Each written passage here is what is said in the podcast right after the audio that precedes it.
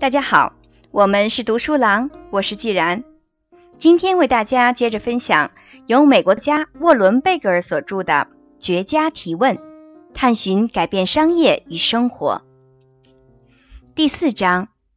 如果放飞你的想象力，在本章中我们要解答的问题有：如果我们可以绘制音乐 DNA 图谱，那会怎么样呢？如果你的大脑是一片枝繁叶茂的森林，那会怎么样呢？如果只用原点和破折号就能将这个世界分类，那又会怎么样呢？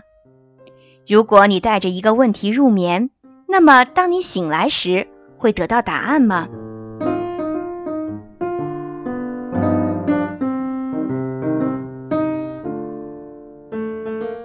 将奇思妙想带入现实。如果我们可以绘制音乐 DNA 图谱，那会怎么样呢？在改变人们听音乐的方式之前，迪姆·维斯特格伦曾经在一个摇滚乐团里演奏。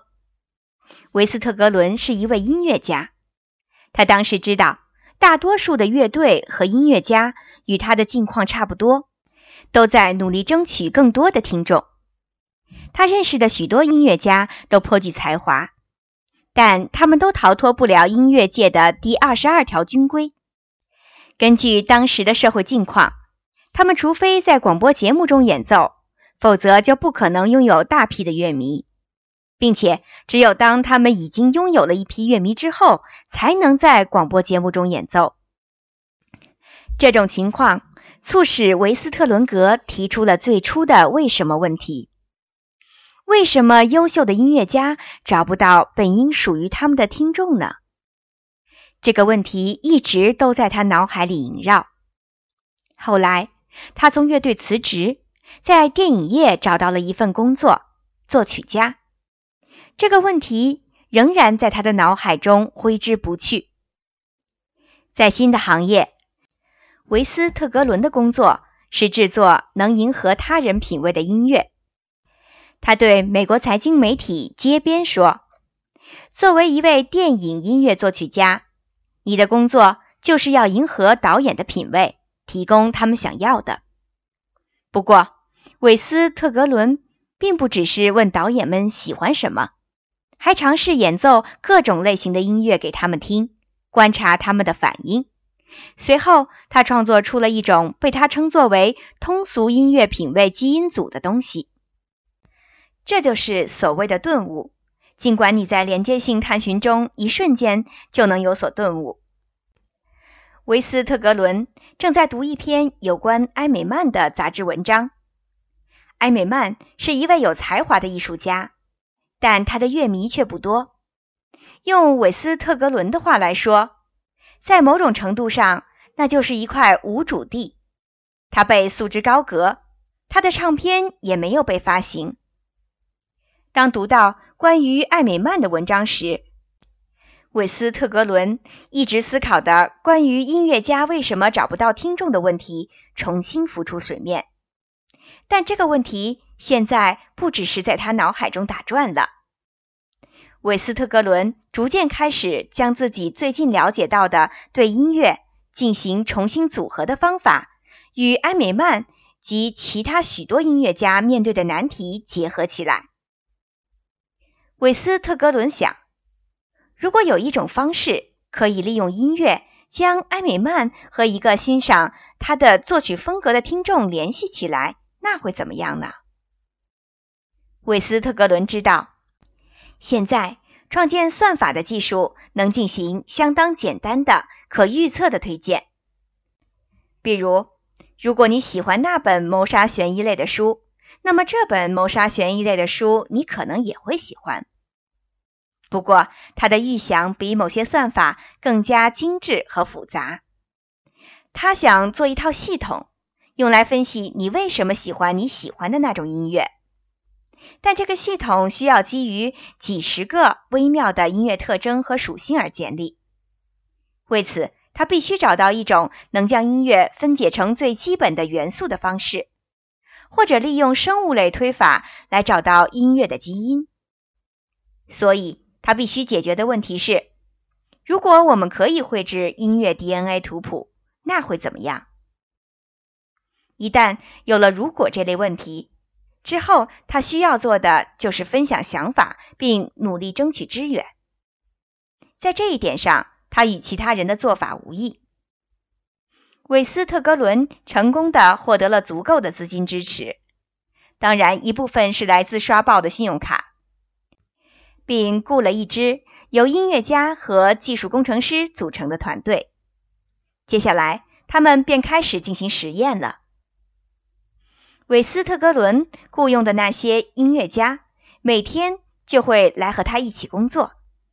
他们戴上耳机听音乐，并将每一首乐曲分解成为大概四百个属性，从大类入手，比如旋律、和声、节奏、乐器和声乐表演等等。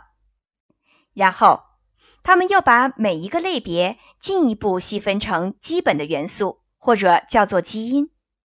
比如，声音从刺耳到平缓可以有多达二十五到三十个属性。当音乐家分解乐曲时，基础工程师正在尝试开发出一个专门的搜索引擎。这两个部分都非常关键。韦斯特格伦认为，他正在开发的秘密武器会将人的判断力和算法结合起来。韦斯特格伦和他的团队。花费了大半年的时间建立了一个原型，因为用这种方式分析音乐需要花上一段时间。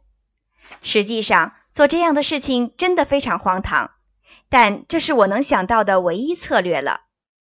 韦斯特格伦这样解释道。第一次测试这个原型时，韦斯特格伦输入了一首甲壳虫乐队的歌曲的名字，系统紧接着就给出了一个推荐。一首比吉斯乐队的歌，韦斯特格伦随之想起了二十世纪七十年代带有 disco 风格的比吉斯乐队的歌曲，这让他略微震惊了一下。韦斯特格伦创造的系统至少在音乐方面比他自己更聪明。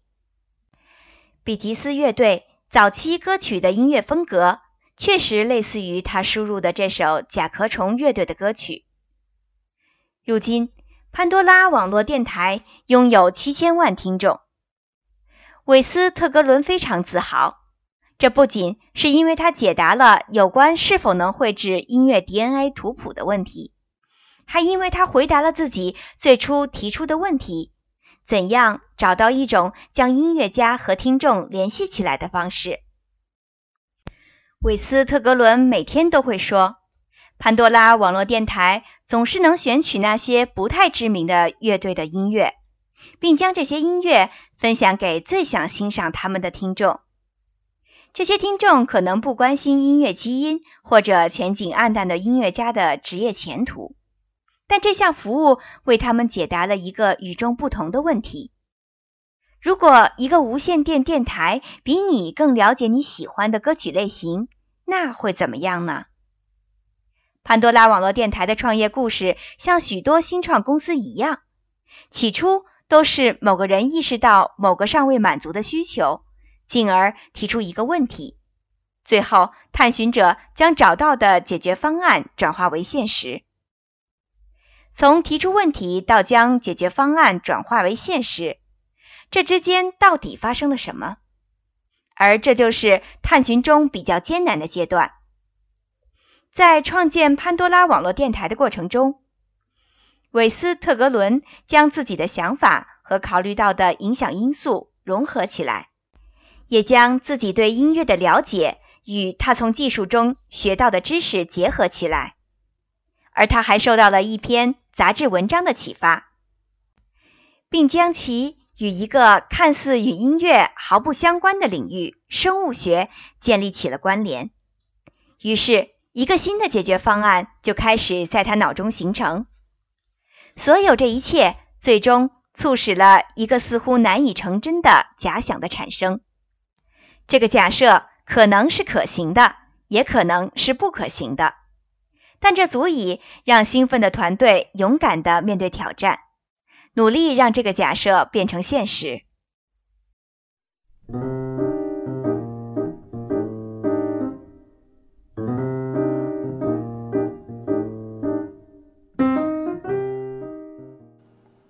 当一切都有可能发生时，在探寻的过程中，如果这个阶段就显得没有什么价值了，因为这些假设在更具有实际意义的怎样这个阶段会不复存在。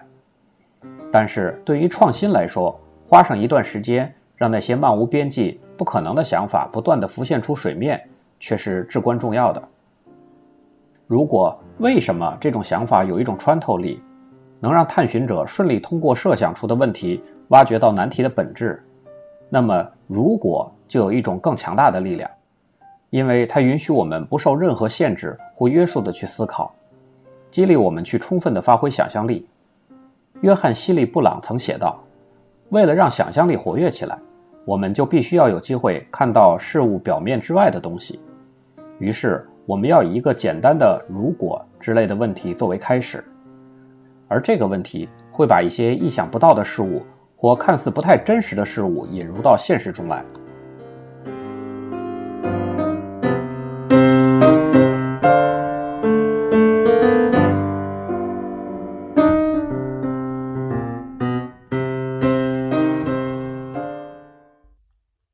在潘多拉网络电台的创办历程中，如果一类的问题。确实将奇怪的事物引入了现实世界。韦斯特格伦有关可以把广阔的音乐世界按基因的方式分解这样的想法，确实让人觉得有点荒唐。因此，虽然如果阶段很美，但前提是我们要欢迎异乎寻常的想法存在。这些漫无边际的推测性想法到底从何而来呢？很显然，如果我们知道这种来源的精确位置以及接近它的方式，那么创造力就没有那么神秘和不可预测了。但是，我们的确知道，要想提出新颖的想法或者具备新颖的见解，就需要把自己的想法和各种影响因素结合起来考虑，然后再把那些起初不能一起考虑的事物重新结合起来考虑。而新颖的想法或见解很重要，因为它们决定了我们是否能够通向具有想象力的“如果”阶段。爱因斯坦和其他人都提到过所谓的组合思维，我也在本书中使用了术语“连接性探寻”来着重强调探寻的过程。无论怎么称呼这些术语，从根本上来说，这种将想法。影响因素和各种事物进行混合搭配的心理过程，就是创造力和创新的根源。在想出新颖的想法过程中，我们并不是束手无策。明白这一点会让我们稍感轻松。我们能将现有的东西作为产生新想法的原料。另外，还有一种关键的因素是，我们可以用一种聪明的、不寻常的。和有用的方式将这些零碎的东西连接起来，并最终进行智能重组。而这一术语似乎是由英国设计师约翰·萨卡拉提出的。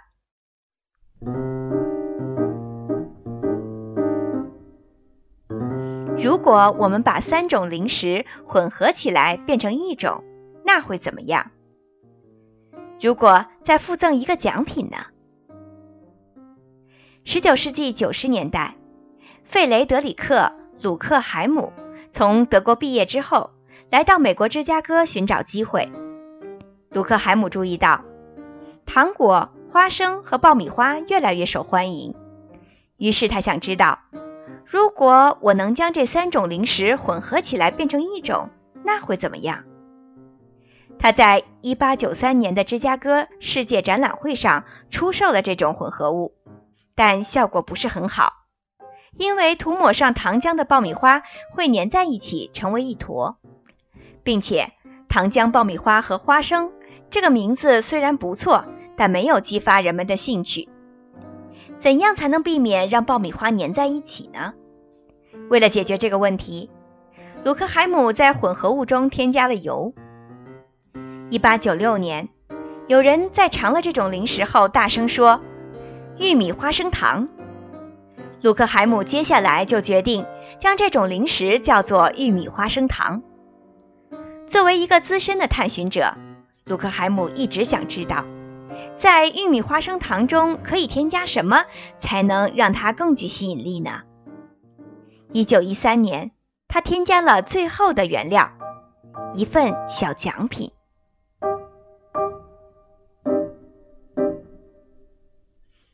我们身边到处都是智能重组的例子，比如潘多拉网络电台就是无线电台和搜索引擎的结合。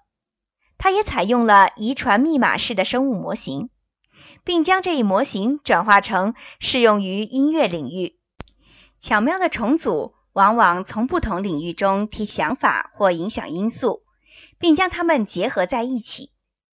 在今天的技术世界里，许多出类拔萃的产品都是混合物，用新的方式将诸多的功能和特性融合在一起。比如苹果公司推出的 iPhone，公司也可以进行智能重组。Netflix 以视频租赁业务起家，采用类似会员健身俱乐部一样的方式运营，而现在还增加了影视制作工作室。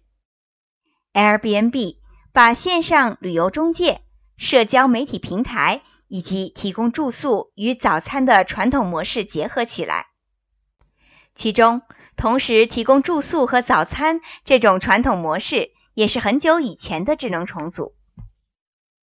人们把各种想法不断结合起来的历史由来已久，而在互联网时代，人们就更可以自由地创造混搭模式以及各种可能性。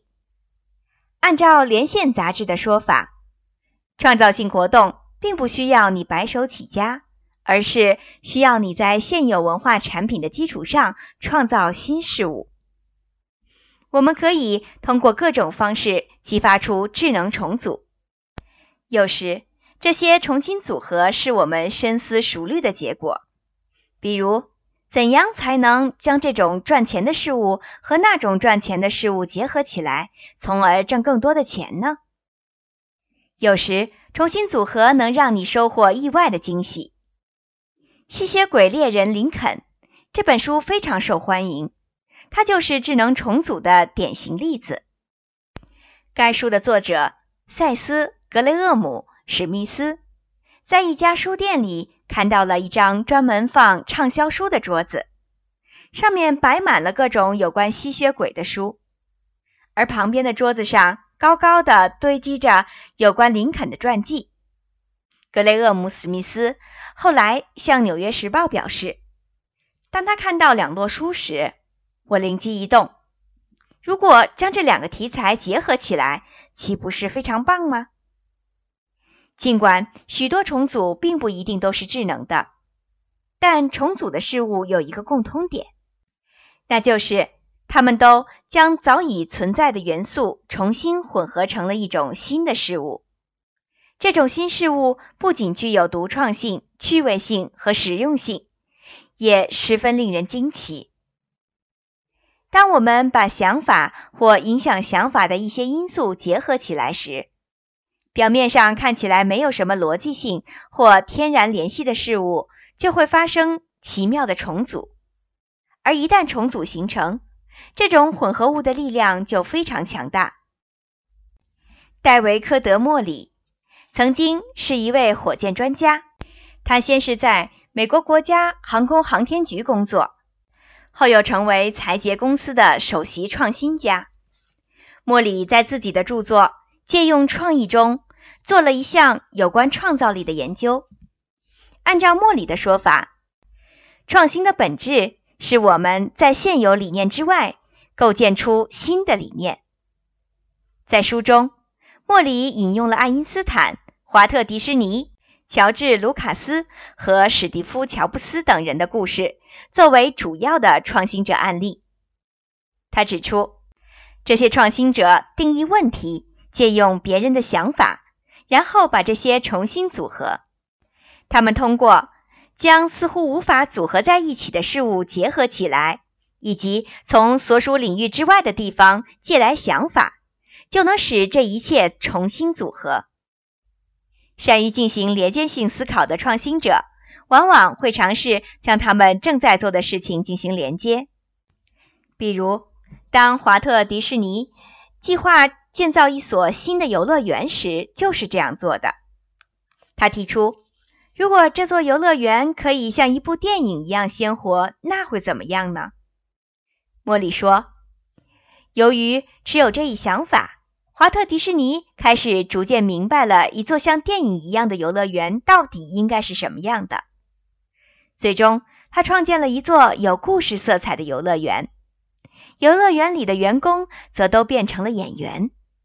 所以，创建主题公园现在看来，明显就是将游乐园和电影进行了智能重组。因此。”当华特迪士尼引入这种混合性的主题游乐园时，人们就会感觉到既新鲜又惊奇，而这种游乐园也非常引人注目。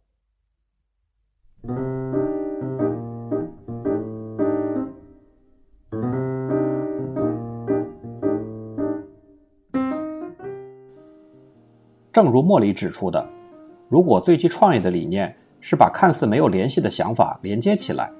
或把看似有巨大分歧的想法结合在一起，那么这就意味着连接性探索不只是提问：如果我们将 A 和 B 连接起来，那会怎么样？而且要问：如果我们将 A 和 Z 结合起来，那会怎么样？或者更好的问法是：如果我们将 A 和二十六结合起来，那会怎么样？为了搭建这些不合逻辑的连接，莫里建议你必须让符合逻辑的思维安定下来。最近的一项神经学研究证实了这一点。该研究指出，人类大脑是一个各种连接探寻的机器，它永不停歇。大脑往往把看似不相关的零碎的事物重新整合到一起，并且不断的提问：如果把这个与那个放在一起，那会怎么样？这样它就能持续不断的进行分类和整理。